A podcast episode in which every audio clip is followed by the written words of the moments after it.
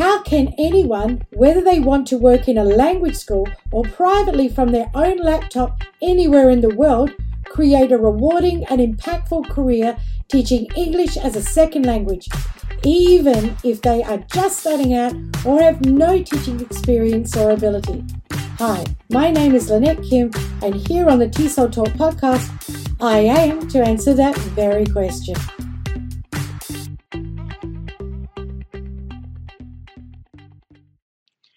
Over the years, I've done a lot of private tutoring, uh, both overseas and also here in Australia. Now, when I was overseas private tutoring, my favorite thing to do beyond everything else was coffee club. Um, teaching. And coffee club teaching is where uh, you take students to uh, a coffee shop or you, that you meet there at the coffee shop and you have lessons within that uh, friendly communicative environment. Now, there's a few things you have to do for this type of tutoring. You have to choose a coffee club that's brightly lit enough that you can do lessons and look at materials if you need to. Um, and also a nice quiet corner because coffee shops tend to play a lot of music, that type of thing. And that the owners of the coffee club or whatever are happy for you to do this. And oddly enough, McDonald's around the world usually have a party room, and if that's not busy, they often let you people use that as well. So keep that in mind if there's cafes with those sorts of party rooms that you can book, because as long as everyone's buying food or drinks, usually you can get away with it. So coffee club was the best for me. You know, we'd have planned lessons, and um, it would only be 60 minute classes, and I could have boards up where people could put their names on it to join, and it would say the homework for next week. Some coffee clubs were, uh, coffee shops were fantastic because you know they would let you put up these notices, and you just get random people join, and uh, you know how much it cost and everything was already there.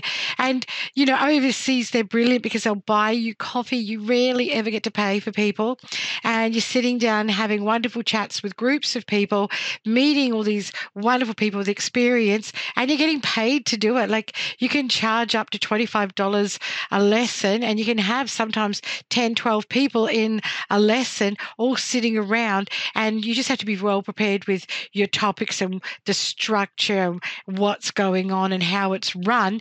But that was one of my favorites. But what I'd like to do is give private tutoring tips today and talk about different things that you need to be mindful of when you are private tutoring.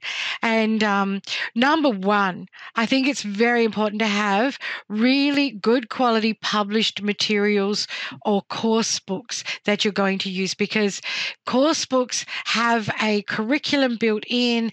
They already have built in communication, lots of listening and speaking. They have that continuity um, they cover overall needs of listening, speaking, reading, writing, learner needs, uh, all these sorts of things. They're level appropriate and age appropriate as long as you choose the right ones. So I think it's very important to make sure it gives your students confidence in what's being taught. They can prepare in advance. They there's homework tasks in these and it saves you a hell of a lot of lesson planning. Your lesson planning is now all about your lesson timing and structure and how you're going to introduce each task and the overall lesson rather than you actually preparing all the materials that are going to be taught. So it makes your life a lot easier.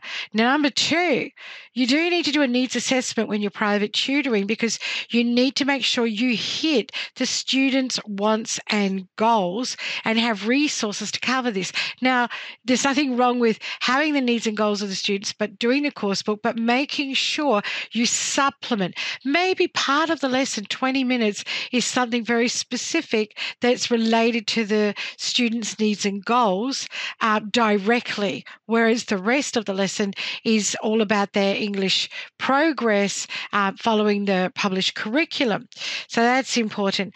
Number three, be well prepared. Don't think because you're tutoring, you can just sit back and wing it because that's not fair. That's not giving value to your students. And they're usually paying a premium for private tutoring and they really want to have something great out of it and feel they're getting more than just um, a number in a classroom with a large group of students. So make sure you know what kind of value you're going to add. Now, the next thing, don't be abrupt with your timing. Um, be a little generous. So be early, Obviously, greet the students as they arrive. Do not be the last person. Please do not. If it happens a couple of times because of some really important or urgent matter, that's one thing. But regularly, if you're the last one to to be there to start, it, it just doesn't look good. And also, again, when the lesson ends, don't go have a timer and go, oh, ding, time's up see you later.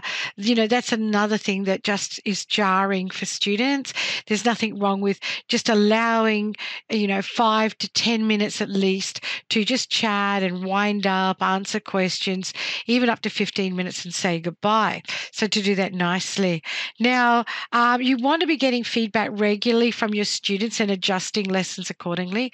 Just feedback related to how they're feeling. Are they getting enough, you know, speaking practice? Do they feel feel they need more vocab, more grammar, or is it something too difficult for them? You know, what kind of adjustment? I'm not saying be uh, lose confidence in yourself and like, oh, is this okay? Is this enough of this? Don't do that. No, you're the professional. You know your stuff. You, but what you do do is just say, I'm making sure that we're covering all of your needs enough to uh, meet your goals. And so give them a little uh, survey handout where they write it in, and then you get the feedback that way. That's the best way to do it. uh, and then adjust accordingly, obviously.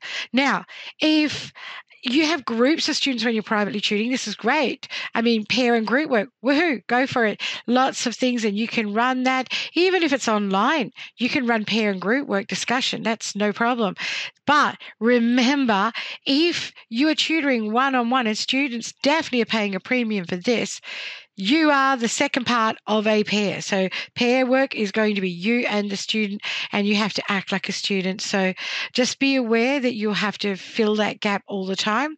And it can be a bit tiring, so you need to be prepared for that. It's so much easier when you can just listen to pair and group work going on and prepare for the next task mentally, but also be listening in and, and guiding and giving feedback.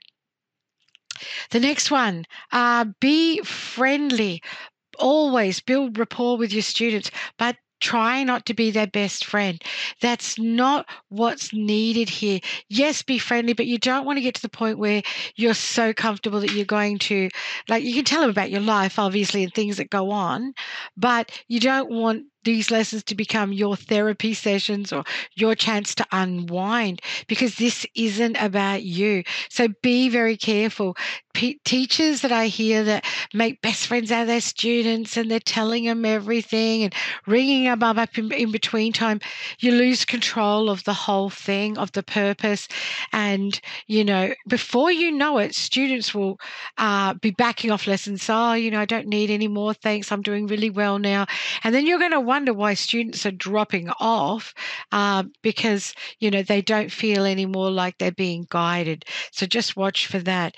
Um, and another one, always make sure when you're privately tutoring that you're giving good uh, correction for students during the lessons. Don't feel because it's private tutoring that it's all conversational and use the natural approach too much. You want to be correcting their pronunciation when they make errors and you know just sort of stop them and go, okay, I'll wait till they finish a sentence and okay, you said this but how should it be said? And then give them the opportunity to self correct always. Vocabulary, the same deal. Um, correct that if they said something that's not right. You know, they'll use the, the wrong um, version of a word um, or the wrong verb tense and just let them know that they used the wrong one and what should it be. And if they can't get it, they only then give them the answer. And even their accent, the way that they'll say things, again, that goes to pronunciation. But it can also come down to intonation if they're higher level students and and uh, appropriate voice stress, particularly if you are um, tutoring business English students um, and people with very direct needs. You just need to be aware of of that sort of thing.